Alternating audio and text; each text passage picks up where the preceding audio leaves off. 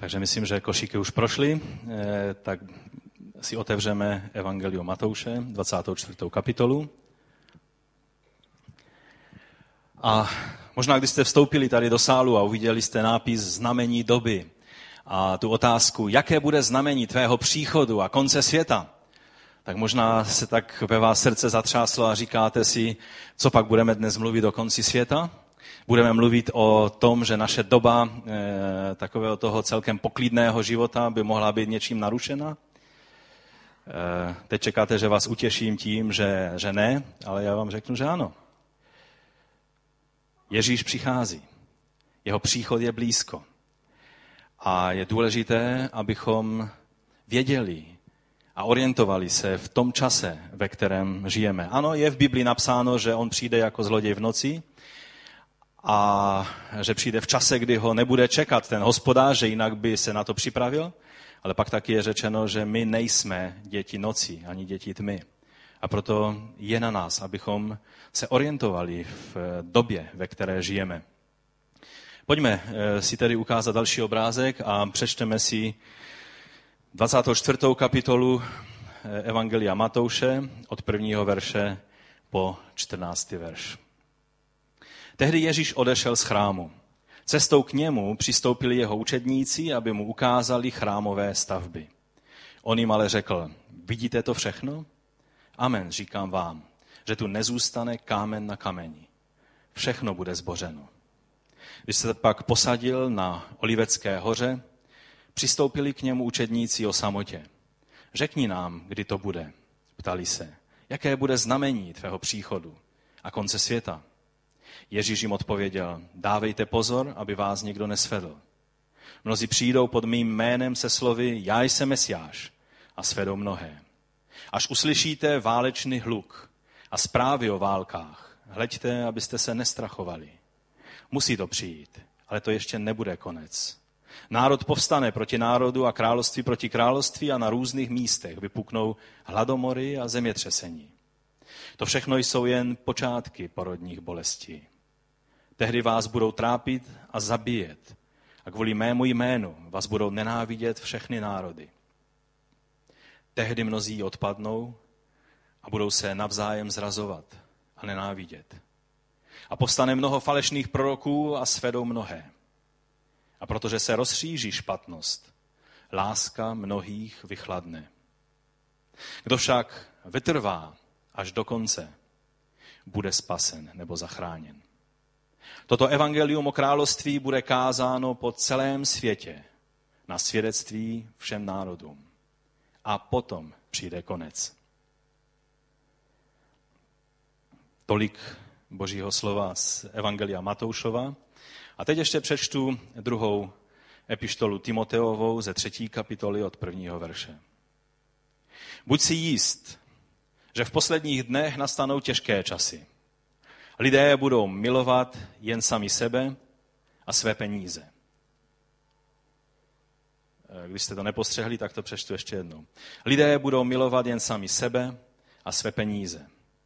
Budou vychloubační, arrogantní, urážliví, vzpurní rodičům, nevděční, bezbožní, bezcitní, nesmiřitelní, pomlouvační, nevázaní, bezuzdní, nepřátele dobra, zrádci, lehkomyslní, domýšliví, milovníci rozkoše spíše než milovníci Boha.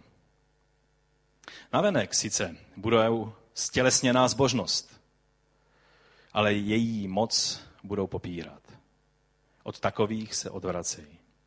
Jsou mezi nimi tací, kteří se vtírají do rodin, aby si získali všelijaké ženské, tížené vlastními hříchy vedené nejrůznějšími touhami, které se pořád chtějí učit, ale nikdy nemohou dojít k poznání pravdy.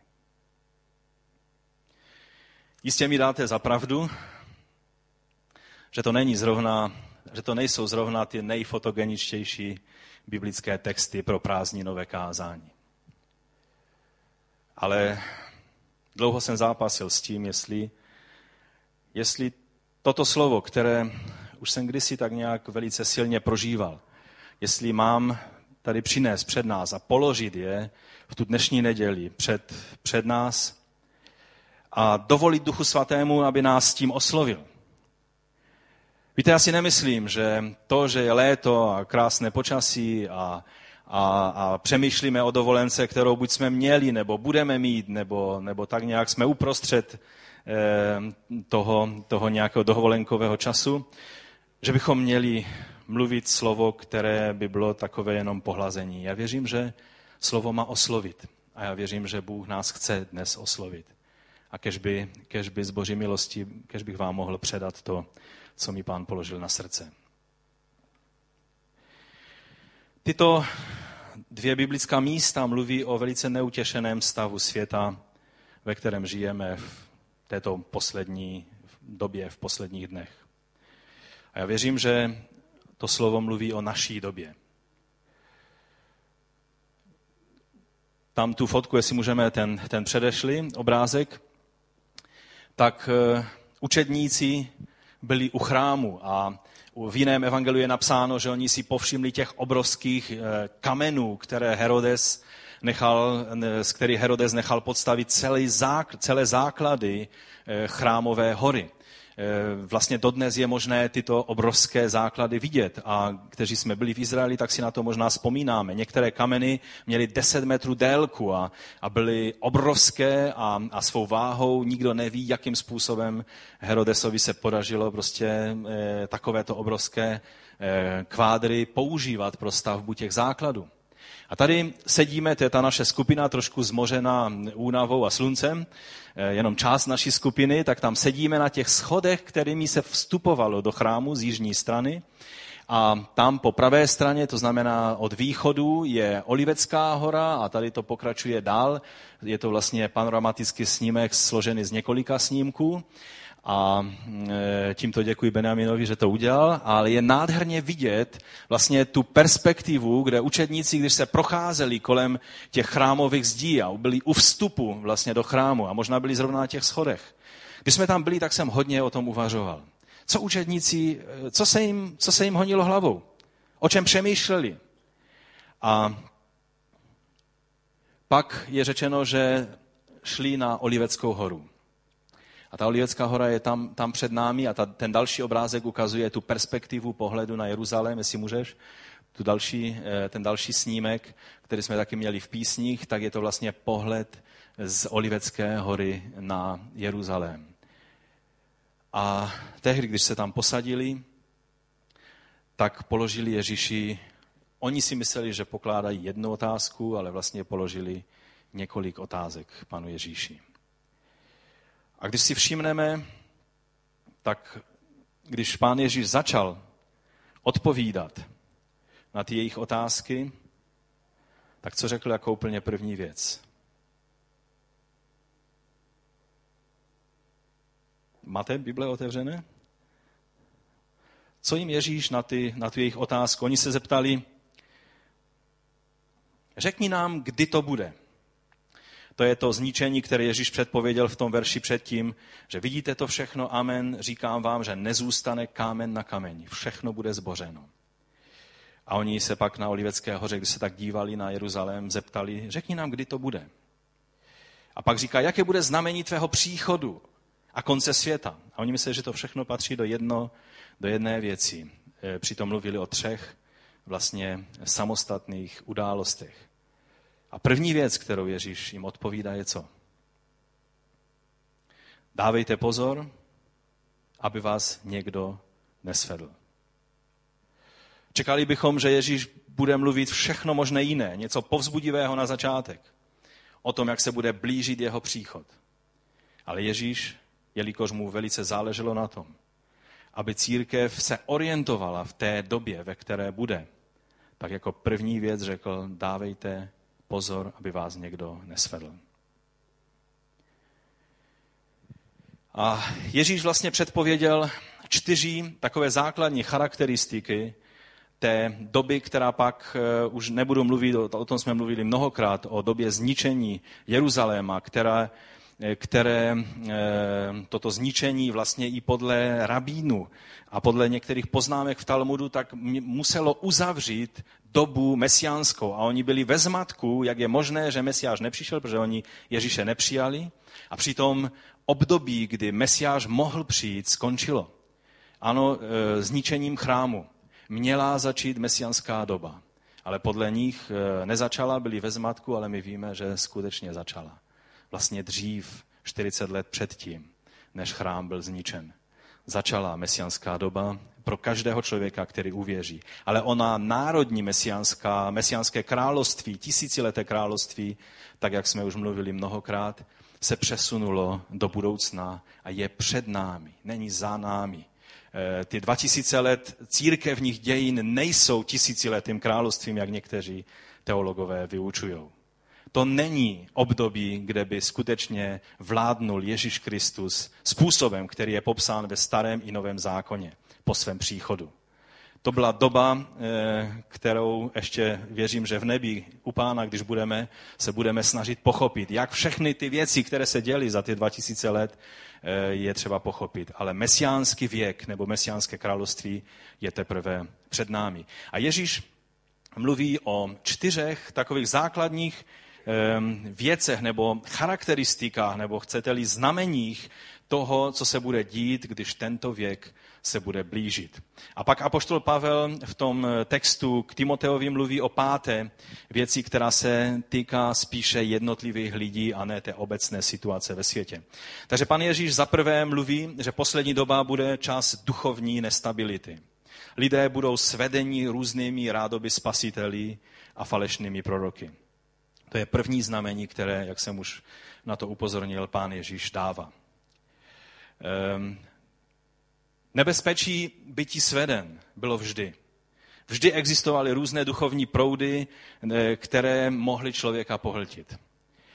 Ale to, co prožíváme v dnešní době, kdy v podstatě ten trh, ta nabídka všelijakých duchovních směrů, proudů, mesiášů, proroků eh, a, a učení a náboženství je každému z nás tak blízko a vlastně každý se toho můžeme dotknout, přečíst, seznámit se a kdo by chtěl dokonce se do toho zapojit, což je bezprecedentní a nikdy to takhle v dějinách nebylo. Každé učení, které na světě existuje, je dnes, jak se říká, na konci tvých, tvých konečků prstů, protože stačí zaklikat na zagooglovat a, a jste a máte celou šíži různých informací před sebou. A toto je věc, kterou eh, samozřejmě zralý křesťan dokáže, dokáže unést a, a zaujmout správný postoj. Ale jsou lidé, kteří jsou zmítaní všelijakými učeními, názory, vlnami, směry a tratí se ve své víře. Vlastně všechny kultury, které kdysi žili odděleně, tak dnes, tak američané říkají dnešnímu světu, eh, oni tomu říkají buď, že jsme global village, čili že jsme jedna velká globální vesnice, ve které eh, každý s každým má možnost se nějak seznámit, anebo tomu říkají, eh, že je to melting pot, nebo, nebo nějaký prostě hrnec, ve kterém se taví, nebo tavící kotlík by se to dalo přeložit, ve kterém všechny všechny eh, ty odstíny kulturové a národnostní a národní a rasové se takhle mísí společně a přináší to určité vzájemné ovlivňování. Eh, u nás fascinací eh, vlastně východními různými náboženstvími a filozofiemi Eh, na mnoha místech jinde ve světě zase fascinací západní kulturou, kdy se přebírá ze západní kultury to špatné, to, to hedonistické, to požitkařské, to hledání rozkoší více než Boha, jak jsme, jak jsme četli. A tímto způsobem se svět, svět, pak je na to reakce samozřejmě, víme, víme o různých reakcích, které jsou i velice ničivé, a toto všechno je tím velikým znamením té duchovní nestability a nebezpečí svodu. Proto pán Ježíš dává toto znamení na prvním místě. Druhé varování je, že poslední doba bude čas politické nestability. Lidé budou mít strach při sledování zpráv o válkách a teroristických útocích. Myslím si, že od 11. září roku 2001 se svět podstatně změnil v té e, velice zásadní věci. A to je ten pocit bezpečí, který člověk bydlící na západě měl. Kdy se zdálo, že ti všichni takoví lidé, kteří jsou trošku vyšinutí a, a dělají věci trošku takovým divokým a divným způsobem, ti jsou daleko. To se nás netýká. A najednou se to dotklo až příliš silně naší, eh, naší kultury, našeho světa. A tak eh, války a terorismus eh, už není něco exotického daleko, ale vlastně se může stát, že udeří kdekoliv a kdykoliv. Když jsem byl 11. září ve Spojených státech, tak nikdy do smrti nezapomenu ten, ten pohled zděšení, který jsem viděl v očích lidí. Když jsme eh, byli na různých místech mezi lidma, taky potom ještě ve sboru v Kansas City, a když jsem viděl ten obrovský vyděšený pohled, co se to děje. Co jsme komu udělali, co se stalo. Absolutní zděšení. Ovšem dnes,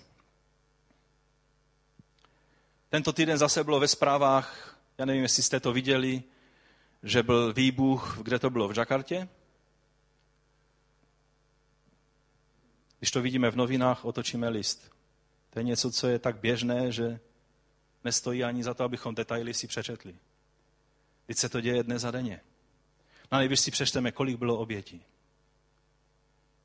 Dostal jsem zprávu, že tam byli křesťané mezi těmi obětmi. Ty zprávy jsou tak časté, že se zdá, že jakoby jsou součástí toho každodenního, každodenní reality dnešního světa, takže nemá smysl nad tím pozdvihovat obočí. Přitom ještě před pár lety bychom si to nedokázali představit. Ano, každý se bál, že se Amerika s Ruskem pustí do globální války. Ale to, co se děje dnes, nepředpokládal nikdo. Svět byl tím zaskočen. V době, kdy existují ty nejsofistikovanější zabezpečovací systémy, lidé mají stále větší a větší strach před čímkoliv. Globálně lidé mají strach, že udeří Iránci, Pakistánci, Severní Korea, kdokoliv, nějaký terorista, který v aktovce přiveze nějakou atomovou výbušninu a, a spustí to kdekoliv, na kterémkoliv místě na světě. Ta potenciální hrozba to není jenom eh, hrozba ze špatných filmů, to je velice reálná hrozba. Dokonce i ve svých domovech se cítíme méně a méně bezpeční. Ve zprávách, když vám řeknou, že někdo, když strkáte klíč do zámku, tak se dívá přes nějakou kameru a podle toho si udělá klíč, tak si říká, má smysl zamykat?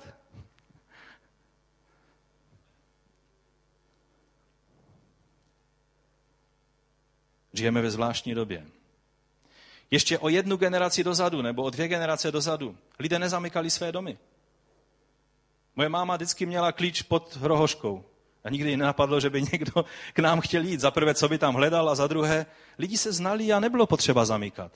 Ještě já jsem zažil situaci v Americe na jednom místě, kdy jsme šli do sboru na celý večer a, a ty lítačky se za náma jenom takhle zamávaly. Já říkám, ale vy nezamykáte? A proč bychom zamykali? Kdo by tu co hledal?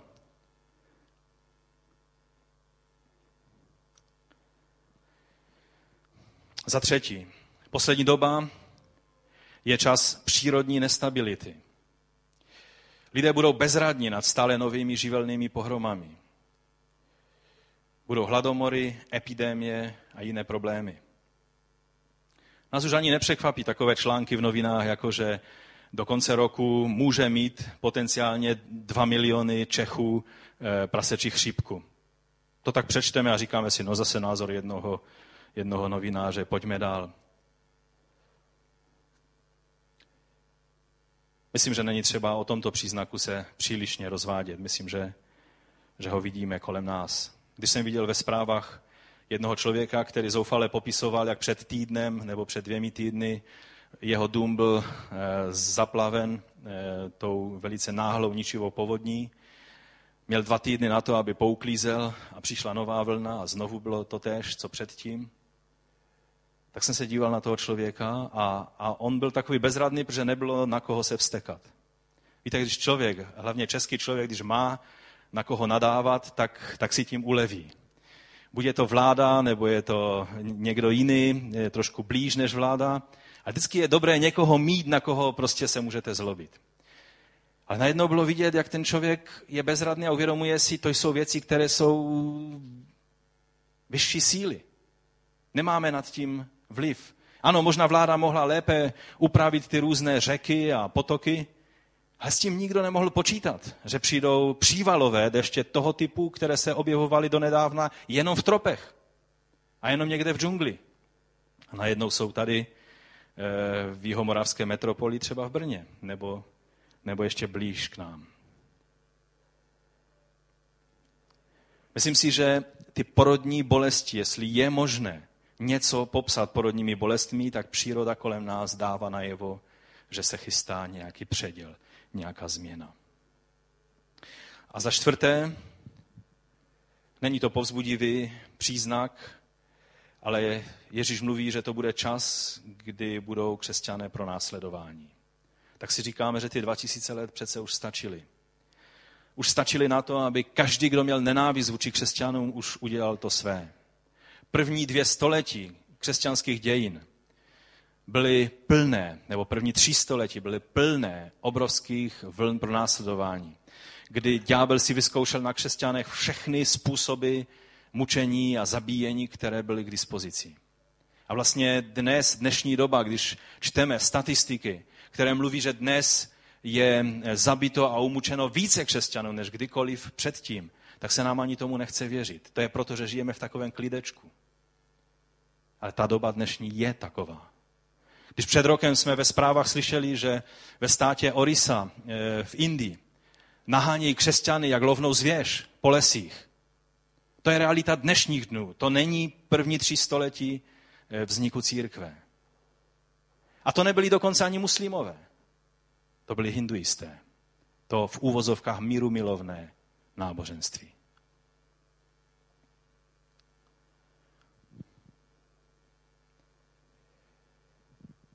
Víte, někdy máme pocit, že za to všechno dobro, co křesťané prokazují eh, světu, že by nám měli, měl svět tleskat. Když se pomáhá narkomanům, pomáhá se potřebným, eh, v rozvojovém světě se, se budují studny a, a, a nemocnice a školy a dělá se za, za křesťanské miliony a miliardy, se, se dělají velice dobré a prospěšné věci všelijaké programy prevence kriminality mládeže a, a různé další věci, které se dělá, tak si říkáme, svět by nám měl začít tleskat. Děláme velice bohulibou a taky lidem prospěšnou práci. Nenechme se milit. Jak to řekl pán Ježíš, není učedník nad svého mistra. Jestli byl někdo, kdo přinesl blahodarné a dobré a zaslužné věci na tento svět, to byl pán Ježíš. A jak se mu odměnili? Přibili ho na kříž. Nečekejme, že svět bude dělat s námi něco jiného. To, co udělali systém tohoto světa a náboženství tohoto světa našemu pánu, ten tyž nepřítel jde po krku tobě i mně. V poslední době jsem viděl několik nových filmů, řečeno dokumentů, ale spíš to byla parodie na dokument než skutečné dokumenty, které měly za úkol zesměšnit a zostudit křesťanství. To mě nepřekvapilo, to člověk tak nějak eh, z televize čeká. Ale najednou jsem z toho cítil něco, co, z čeho mi šel mraz po zádech. A to je taková, takový nějaký podtext šílené nenávisti vůči křesťanství. Třeba jeden z těch filmů pojednával vlastně o náboženství obecně, čili kritizoval židovství, islám a křesťanství. Z křesťanství si vzal na mužku jak katolické křesťanství, tak eh, protestantské toho evangelikálního způsobu, čili nás. A tak když jsem viděl, jak eh, pojednával ten autor toho filmu eh, s muslímy, se židovstvím, tak jsem si říkal, no je to přitažené za vlasy, ale bylo to takové, však víte, jak, jak tento svět o takových věcech mluví.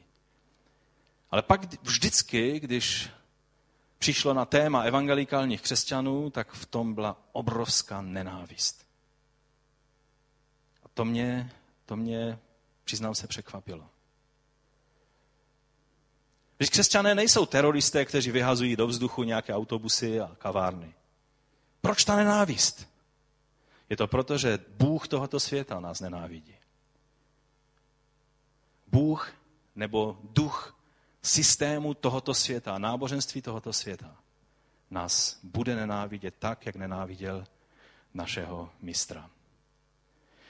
A tak musíme počítat s tím, že nejdeme do nějaké lehké doby, do doby, kdy nám budou tleskat, když budeme procházet, udělají nám uličku a my budeme procházet do slávy a, a na konci bude vytržení do slávy na, na nebeskou hostinu beránkovou a celý svět nám k tomu bude tleskat. Nečekejme tohle. Čekejme, že budeme vytrženi jako z veliké pece. Že budeme vytrženi boží mocí a boží milostí jako z velikého ohně. Jsou mnohé země na světě, kde křesťané nemají na růžích ustláno. Čína, Laos, Saudská Arábie, Indie, Barma, Súdán, Irán, Severní Korea, Turkmenistán, Irák, Pakistán, Afganistán, Větnam. To je jenom jeden seznam z mnohých zemí, kde křesťané jsou systémově a plánovitě potlačování a pronásledování. Ale dokonce i v takových zemích, jako je naše, kde je tolerance a, a ten český klídeček, tak stále více jsou, je hlasů, kdy se srovnává křesťanské, eh, evangelikální křesťanství s fundamentalismem a extremismem každého jiného ražení, včetně toho vražedného muslimského extremismu. Takže k tomu bodu snad tolik. Nemám utěšnou zprávu, že to skončí a že, že za rohem už je klid v této věci. Ale za každý den, kdy máme svobodu číst Bibli, pak ji čtěme. Každý den, kdy máme svobodu se modlit a setkávat se spolu s bratřími a sestrami, buďme za to vděční. Neberme to jako samozřejmost. Ale buďme připraveni, že to jsou věci, které když dnes jsou, buďme za ně vděční, ale když zítra nebudou, tak buďme připraveni, abychom obstáli v hodinu zkoušky. Pamatujme, že jsme součástí téže rodiny, jako jsou křesťané v Orise, v Indii, jako jsou křesťané v Afganistánu. Nedávno jsem slyšel velice povzbudivé svědectví z Afganistánu a těším se z toho a je škoda, že nemůžeme o všem mluvit, ale je to... Bůh je mocný na každém místě, ale nepřítel ví, že má krátký čas a proto chce využít každou chvíli. Ale vězme, že jsme součástí té velké boží rodiny v Alžíru, kde jsou křesťané eh, periodicky mačetama rozsekáváni. To jsou naši bratři a sestry. A proto, když máme klid, tak ho využívejme k tomu, abychom dobře využili čas pro Boží slávu. Pak ten pátý příznak, o kterém mluví Pavel, mluví o jednotlivém člověku, o skaženosti každého člověka, která v té poslední době těch porodních bolestí nabere nebývalých rozměrů. Víte, člověk byl vždycky skažený. Teď už Sodoma Gomora eh, byla skažená. Člověk byl skažený vlastně před potopou, po potopě a stále, protože člověk padnul do hříchu a tím nastartoval stále se opakující princip hříšné přirozenosti, která, která zmílá každého člověka a jedině znovu zrození skrze Boží milost, skrze milost prolité krve našeho Pána Ježíše Krista na kříži, nám dává možnost, abychom z tohoto kolotoče vypadli a mohli žít pro Boha. Ale celý ten vlastně, eh, celý svět jde hlouběji a hlouběji ve svém odstoupení od Boha. Problém je v tom, že dnes hřích je pokládán někdy za víc normální projev než ctnost a čistota. Žijeme ve světě, ve kterém, když byste řekli, jak žijete čistým životem, jak jste věrní své manželce, jak, jak, um, jak žijete podle božích principů, kdy pro vás slovo je svatá věc, kdy, kdy pro vás čistota života je něco, co nejenom, že teoreticky nějak tak máte někde, ale že se snažíte žít čistými životy, tak se vám lidé vysmějou. Protože jste směšní, že se držíte takovýchto zásad. Je víc normální hřešit, než nehřešit. Morální základ, na kterém byl náš svět po tisíciletí stavěn. Desatero a vlastně, jak se tomu říká, judeo-křesťanské základy dnešní morálky. Nejenom, že se tak nějak sesypalo a že dnešní lidé vlastně si to ani neuvědomují, ale dnes lze postřehnout aktivní boj proti těmto věcem. Kdy se lidé a velice vlivní lidé a filozofové snaží tyhle základy, a nedávno jsme o tom mluvili, o vlivu feminismu a těch všech kulturových proudů, které existují dnes, které se snaží za každou cenu vymytit a likvidovat ten základ, na kterém vznikla naše společnost. Hřích je glorifikován. Ježíš o tom mluví, že se rozmůže nepravost. A ona se rozmohla.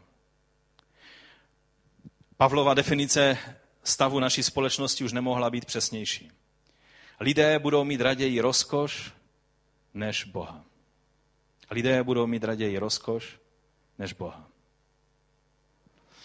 Takže abych to všechno teď zhrnul, myslím, že to vše, co jsem řekl, je všeobecně známé a není to nic nového, co jsem vám řekl. A že nám to jenom tak nějak podtrhuje ten, to vědomí a upozorňuje nás na to, že svět je v porodních bolestech poslední doby. Že se chystá předěl. Že přicházíme do okamžiku, kdy Bůh vstoupí znovu do dějin tak razantním způsobem, jak vstoupil na Sinaji, jak vstoupil narozením Pána Ježíše Krista, stejně razantním způsobem se chystá vstoupit do dějin. Ale to všechno byl úvod.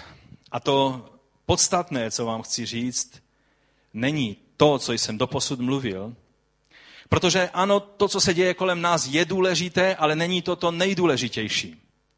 Je dobré, abychom přesně znali stav světa kolem nás, ale není to to podstatné. Když se učedníci Ježíše před letnicemi ptali, před jeho odchodem z tohoto světa, tak jak to bude, jak, jaké budou časy, kdy eh, otec udělá to a tamto, kdy se stanou ty věci, o kterých jsme mluvili, tak Ježíš je zastavil a říká, to není vaše věc. To jsou věci, které si otec ponechává ve své zprávě. Ale vy, když přijmete Ducha Svatého, mluví o naplnění Duchem Svatým, mluví o, o našem životě, o životě svědků Ježíšova vzkříšení. A tak to, co chci e, ukázat, co je skutečnou výzvou, mnohem důležitější pro nás, je stav každého jednoho z nás a stav Kristovy církve. To je to, oč jde. A to je to, čemu chci věnovat tu druhou část toho kázání. Stav Kristovy církve. Víte, otázka nezní, jak zlý a skažený je tento svět, ale otázka zní, jak hodně jsme jako křesťané ovlivněni duchem tohoto světa. My, křesťané. Nakolik se i v nás zakořenily ty příznaky, o kterých mluvil Ježíš a apoštol Pavel. A druhá otázka, neméně důležitá, je, nepodléháme beznaději a zahořklosti, která nám brání být solí a světlem tomuto světu. Jestli jsme nepodlehli tomu všemu, co se děje kolem nás, že bychom tak nejraději vyklidili pole a řekli, ať se s tím světem děje, co chce, my se na tom účastnit nebudeme. To je totiž druhá, druhé nebezpečí, které z toho plyne. Dokážeme k tomuto, i když skaženému světu, přistupovat s boží láskou a s boží trpělivostí. To je otázka, která je mnohem podstatnější pro nás, než orientování se v těch všech vnějších věcech. Není nic horšího než křesťan, který se uzavře do svého světa a vůči e, tomu vnějšímu světu je plný náboženské píchy, tvrdosti a pokrytectví. A dává okázale najevo své oddělení od těchto věcí, ale přitom v základu není jiný, než je tento svět. Takže když naříkáme na stav společnosti kolem nás, musíme vidět především naší polovičatost a vlažnost. Pokud se důkladně podíváme na tyto dvě biblická místa, které jsem četl, tak zjistíme velice šokující věc. Ježíš i Pavel dávají zkaženost člověka poslední doby do přímé souvislosti s vlažností církve. Nejsou to věci, které se dějí bez účasti církve Kristovi. Ale vlažnost církve způsobuje, že stav tohoto světa má, může plnou párou jít vpřed ve skaženosti, která se projevuje. U Matouše v 5. kapitole ve 13. verši je řečeno, vy jste sůl země. Jestliže však sůl pozbude chutí, čím bude osolena? Když ty a já přestaneme být solí, víte, když něco je plané, dá se to přisolit solí. Ale když sůl je planá, čím ji posolíte? Není prostředku, kterým byste ji mohli osolit. To je to pravé, ten pravý problém naší doby. K ničemu již není, pokračuje Ježíš, než aby se vyhodila ven a lidé po ní šlapali. Mnoho z toho se děje dnes a ten příklad, který pán Ježíš dává, je velice aktuální pro naší dobu. Jak může sůl pozbít slanost? To je na jinou diskuzi, já se nechci u toho zdržovat. Ale problém je, že stav dnešní církve je takový, že pozbývá svou slanost a hodí se ledá na to, aby byla vysypána jako um, do chodníku, kde se po ní šlape. Když jsem už mluvil příklad, co mě Bůh oslovil, když jsem letěl jednou, nevím přesně, kdy to bylo, ani už si nepamatuju přesně, jestli, myslím, že to bylo cestou do New Yorku, tak vždycky slyšíte ty bezpečnostní pravidla, které vykládají a nikdy jsem si nevšimnul toho, čeho jsem si tehdy všimnul a Bůh mě na to upozornil, a si toho všimnu, protože v těch pravidlech, pokud dřív neusnete, než oni je začnou mluvit, tak uslyšíte to, že když je potřeba, a třeba teď nedávno se stalo, že vypadla velká díra a ten kluk to popisoval, možná jste to ve zprávách slyšeli, najednou se podívá na střechu toho letadla tam byla velká díra nad jeho hlavou a viděl nebe. To není dobrý nápad, když jste v letadle vidět nebe nad sebou. Takže e, okamžitě jim spadly kyslíkové masky, protože ten tlak, který je a vzduch, který je v kabině, to je umělá věc, to není, že dýcháte čerstvý horský vzduch, když jste 10 kilometrů nad zemí. To je pečlivě vyvažovaný vzduch i tlak vlastně vytvářený uměle v té kabině, takže když se tlak srovná s tím, co je venku, tak byste to nepřežili, proto musí přijít okamžitě kyslíkové masky a řeší se ty věci okamžitým snížením na letovou hladinu nějakých e, maximálně 4000 metrů. A tam v tom upozornění vždycky je, že když ty masky vám spadnou, tak je upozornění a nejdříve, někdy je to ukázáno i v tom filmu, nejdříve nasaďte masku dítěti, je teda sobě, a pak vidíte, jak je to přirozené, že člověk by rychle pomáhal tomu dítěti?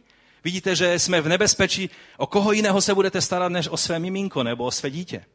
A tak se maminka vrhne, že začne pomáhat dítěti a zapomíná, že nejdříve musí být pomoženo vám, abyste mohli pomoct někomu druhému. A proto tam je upozornění, nejdříve si bezpečně nasaďte eh, kyslíkovou masku vy sami a pak pomozte svému dítěti nebo někomu jinému, kdo potřebuje. Tehdy mě Bůh s tím velice oslovil. Jak můžeme pomoct tomu světu, který je venku, když zapomínáme, že my máme být v pořádku. Když my nejsme v pořádku, pak udělejme s tím nejdříve něco, aby naše pomoc neskončila zrovna v okamžiku, když budeme potřebovat klíčový zákrok udělat, nasadit tu kyslíkovou masku, obrazně řečeno, tomu dítěti, ale my v tom okamžiku omdlíme. V tom okamžiku ten problém nás pohltí. Kolikrát křesťanské svědectví zrovna v okamžiku, kdy někdo se vedle vás budí k životu, kdy někdo vedle vás se procítuje do, do života věčného, chce poznat Boha. A vy najednou jste pohlceni svými vlastními problémy a vaše svědectví je smazáno a není možné, abyste sloužili tomuto člověku. Kolikrát naše křesťanské svědectví je takovýmto způsobem pohlceno, devalvováno a zničeno. A to je problém. Nejdříve se musíme probudit my, církev, abychom mohli čekat probuzení v naší zemi. Když toužíme po probuzení, po spravedlnosti ve společnosti, potom, aby bylo ctěno právo. Když chceme, aby biblické principy byly zpátky na svém místě v naší společnosti, tak nejdříve se musíme probudit my. Nejdříve musíme ctít právo a spravedlnost my. Nejdříve musíme dodržovat biblické principy my. A pak teprve máme možnost pomoci jiným k témuž.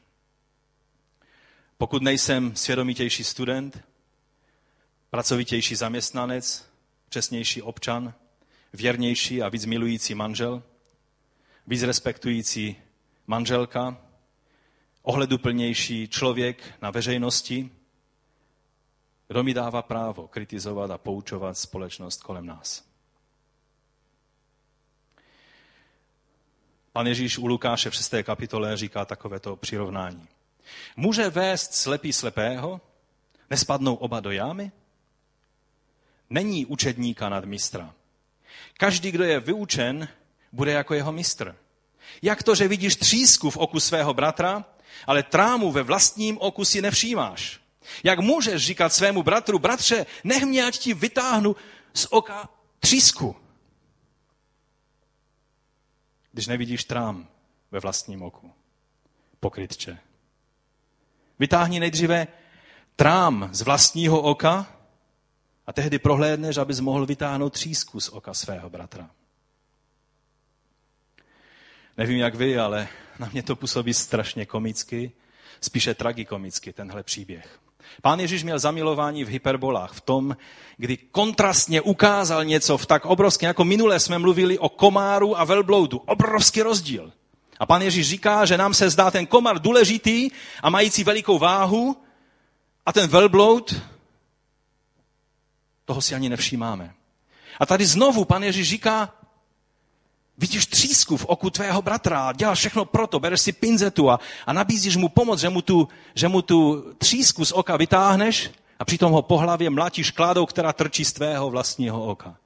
Já nevím, jak si to představit, ale musí to být hrůzný pohled. Představte si, dnes samozřejmě Hollywood by to byl schopen velice podrobně ukázat, jak by člověk s kládou trčící z hlavy vypadal. Ale je to hrůzná a přitom komická představa. Že takovýto člověk s tou kládou chce se přiblížit k tomu druhému člověku a vytáhnout mu třísku z oka. Takhle Ježíš říká, vypadáme, když sami nejsme v pořádku, ale chceme poučovat ostatní. Takhle směšně a přitom tragicky vypadáme, když jsme jako křesťané, kteří neřešíme tu kládu, kterou máme v oku.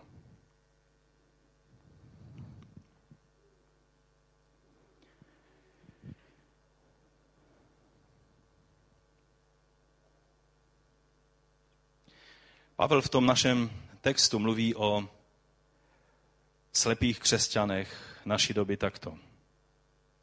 Navenek sice budou stělesněná zbožnost, ale její moc budou popírat od takových se odvrací, odvrací.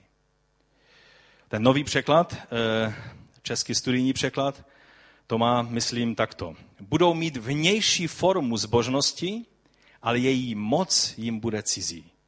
Od takových se odvracejí. Takže hlavní problém není v tom, že se ve světě rozmáhá nepravost a chybí opravdová sebe obětující se láska, ale že se nepravost rozmáhá v životě křesťanů. A že láska nás mnohých vychladla.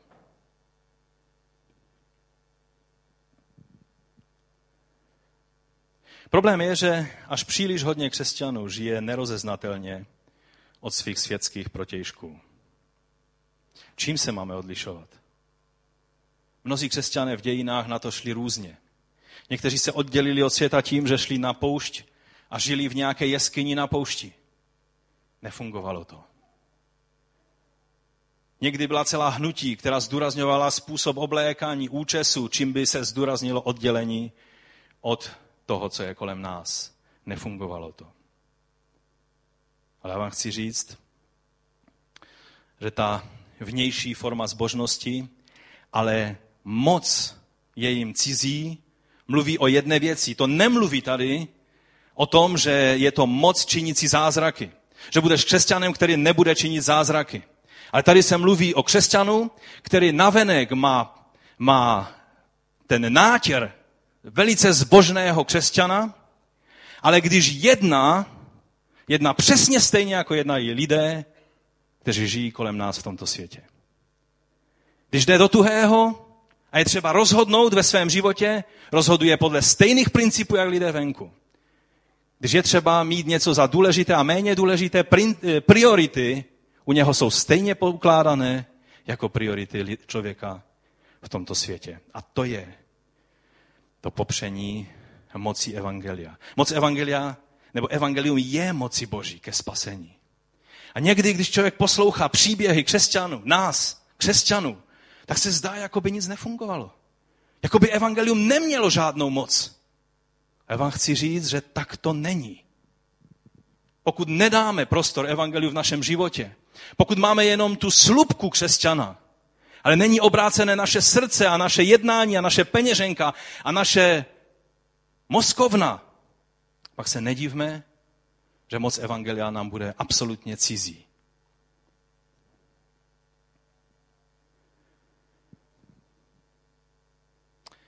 Často křesťané řeší problémy úplně stejným způsobem, jak řeší lidé v tomto světě. Když jsou v potřebě a řešil by to úplatek, dají úplatek. Když se jim děje křivda ze strany jiných křesťanů a bylo, je naděje, že to vyřeší soudem, pak se s nima soudí. Nehledě na varování Božího slova proti této věci.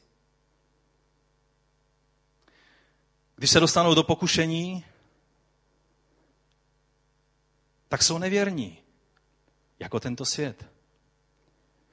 Když jsou zoufalí, hledají pomoc a útěchu stejným způsobem, jak to dělá tento svět. Když mají problémy v manželství, jak to řeší tento svět? Rozvodem. Pak to taky řeší rozvodem. Stejně jako tento svět. V některých zemích je procento rozvodovosti mezi křesťany stejné, jako je u zbytku společnosti. A to je varující. Samozřejmě jsou situace, kdy rozvod je tím jediným možným řešením dané vzniklé situace. I pán Ježíš mluví o takovýchto věcech. Mluví o situaci, kdy ta druhá strana žije otevřeně v sexuální nečistotě, v nevěrnosti. A proto tím je manželská smlouva zrušena. A proto ten člověk, který je tím eh, nevinným, tím ublíženým, má možnost se rozvést a má možnost žít nový život. Ale tak to není, jak se to děje. I sebe menší problémy jsou brány, že jsou tím, co může rozhodnout o ukončení manželství. A naše společnost je na to velice otevřená. Jakýkoliv důvod. Velice to připomíná přístup rabínů v Ježíšově době. Četl jsem mnoho na to téma v tomto týdnu a musím říct, že jsem byl šokovan názory některých rabínů, třeba mého oblíbeného rabína Hilela, který 90% toho, co vyučoval pán Ježíš, byste našli v nějaké formě ve vyučování rabího Hilela. Byl to člověk, který, který roznášel milost a lásku kolem sebe. A byl v silném protikladu vůči rabímu Šamajovi, který zase byl kladivo a sekera velice přísný eh, rabi. Rabi Hillel měl názor, že muž se může rozvést, když mu manželka třeba připálí oběd. A oběd je nepožívatelný a to je dostatečný důvod pro to, aby se s ní rozvedl. A to nemyslel jako vtip, to myslel vážně. Jeho učedník šel ještě dál. Rabi Akiva řekl, že vlastně, když muž jde a uvidí ženu, která je hezčí než jeho manželka, a on se skutečně do ní zakouká, pak je to dostatečný důvod pro to, aby se se svojí manželkou rozvedl a šel za tou ženou.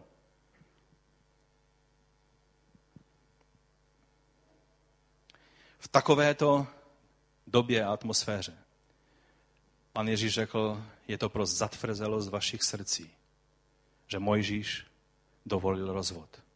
Není to něco, co si Bůh přál, Je to něco, co Bůh musel udělat opatření kvůli tomu, že Bůh ví, v jakém stavu jsou, byla izraelská manželství a jsou dnes křesťanská manželství.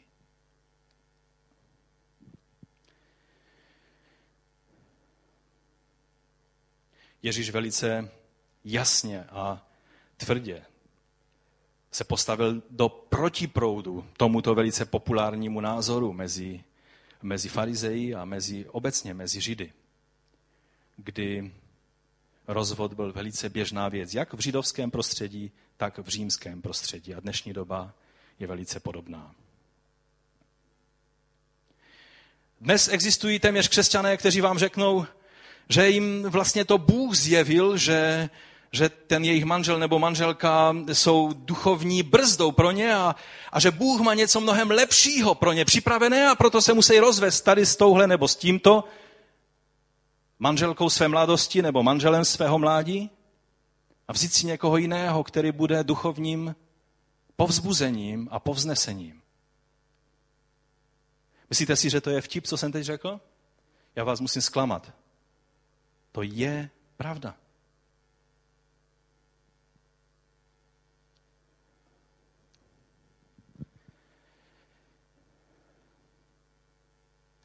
Ale nemusíme se zrovna rozvádět, abychom byli pohoršením pro ostatní lidi.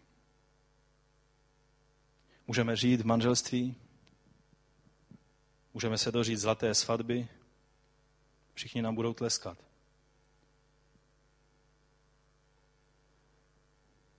Ale není čemu tleskat.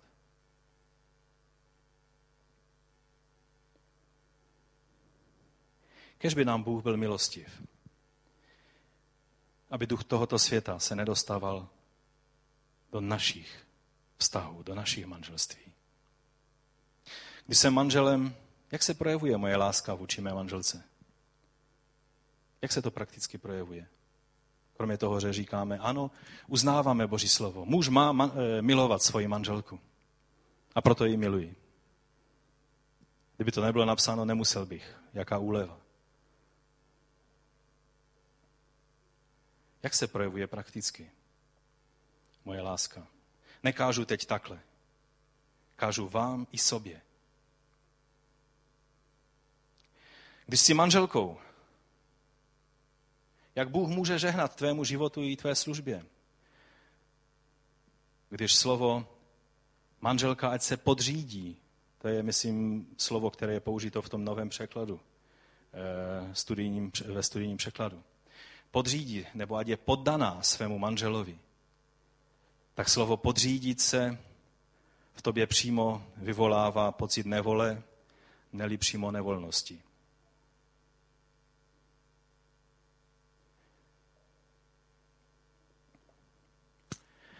Víte, tak jsem kdysi žil v pocitu, že větší problém je v tom, že jsou autoritářští manželé, kteří říkají, Bůh mě udělal hlavou, tvojí hlavou a proto budeš poslouchat.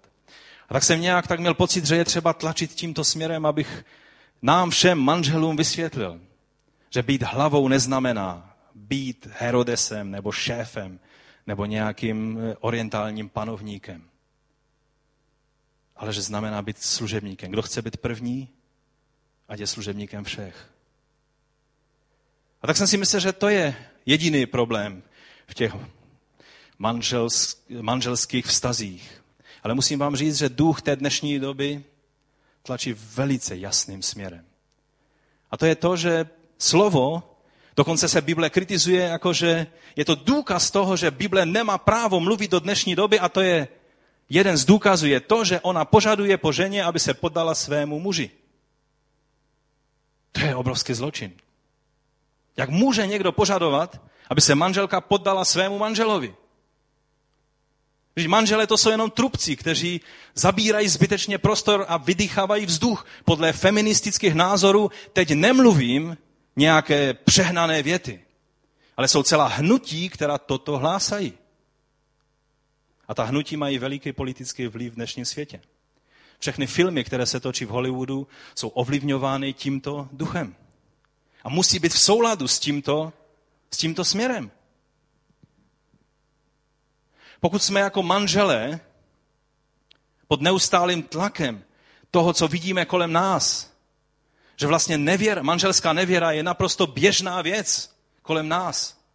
Nakolik to ovlivňuje nás jako křesťany?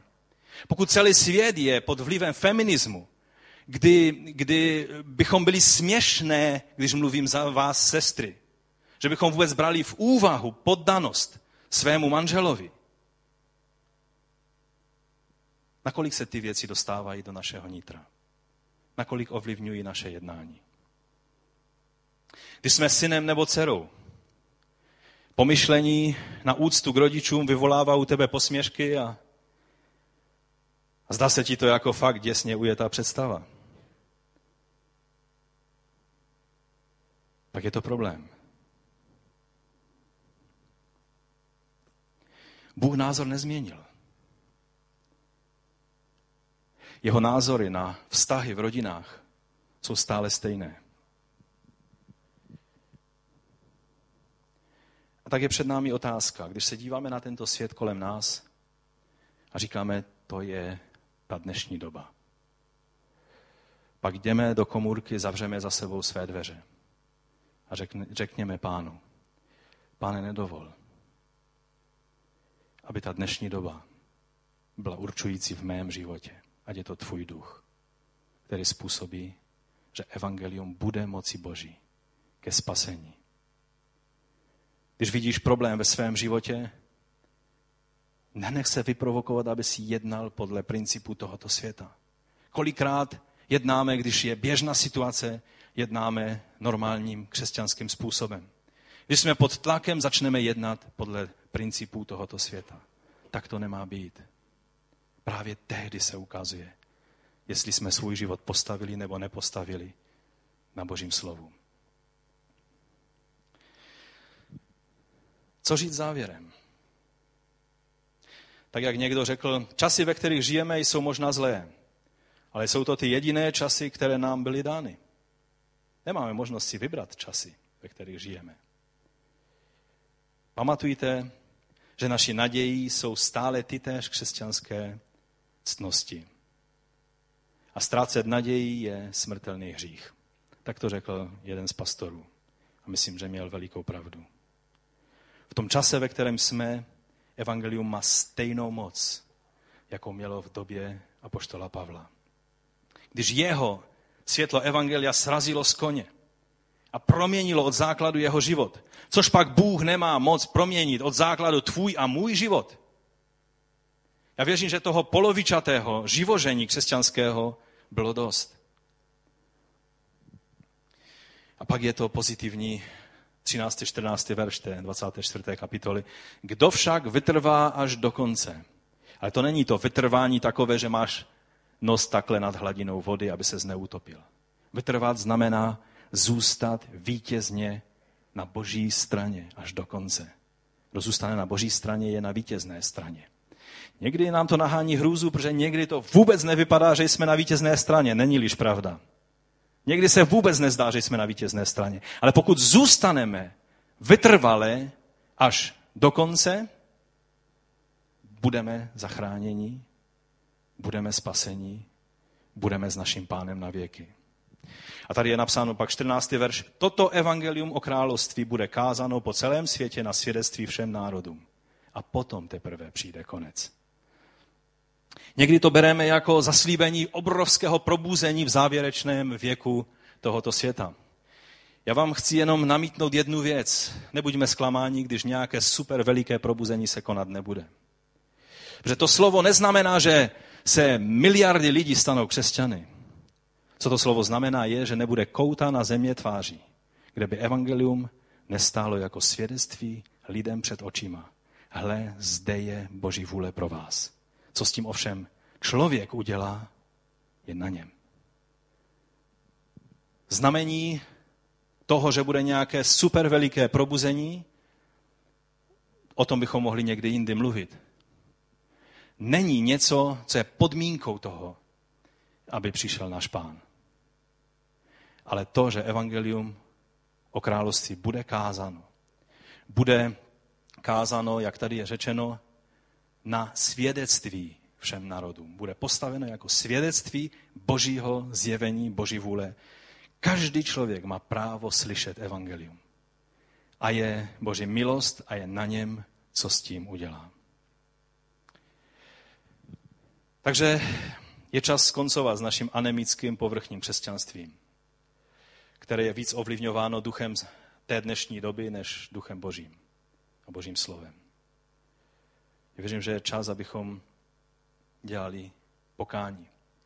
Z toho, že příliš dovolujeme těm věcem, aby nás zvenku ovlivňovali. Povstaňme k modlitbě.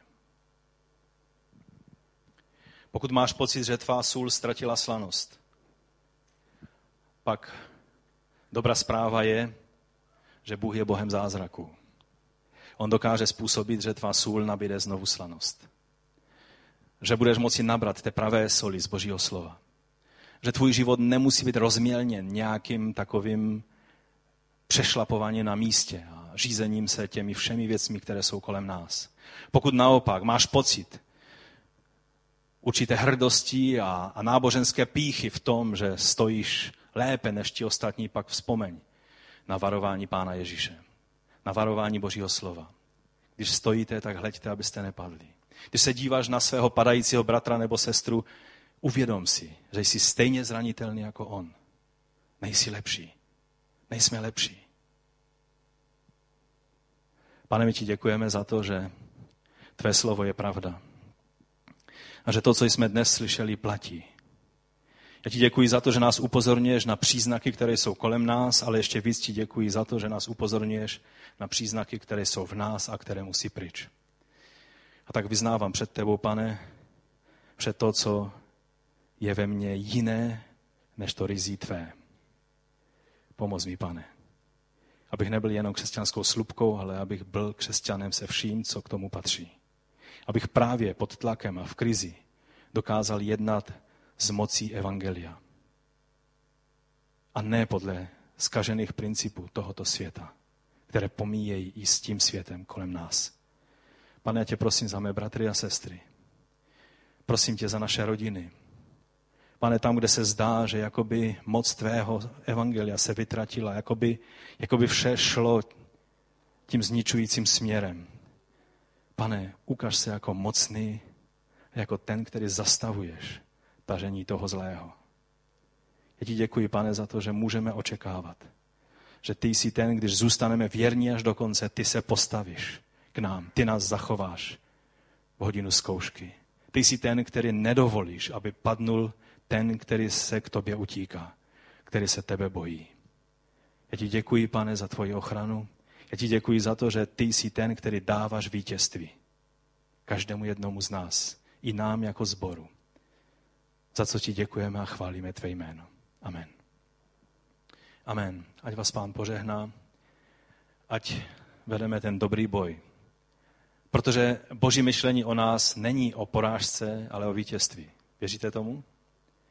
To, co Bůh pro nás nachystal, není, že to bude takhle jít od deseti k pěti s námi až ke konci, ale Bůh naplánoval vítězství pro tebe, pro tvoji rodinu, pro tvé potomstvo, pro tvé děti, syny a dcery, pro tvé sousedy, pro ty, kterým sloužíš.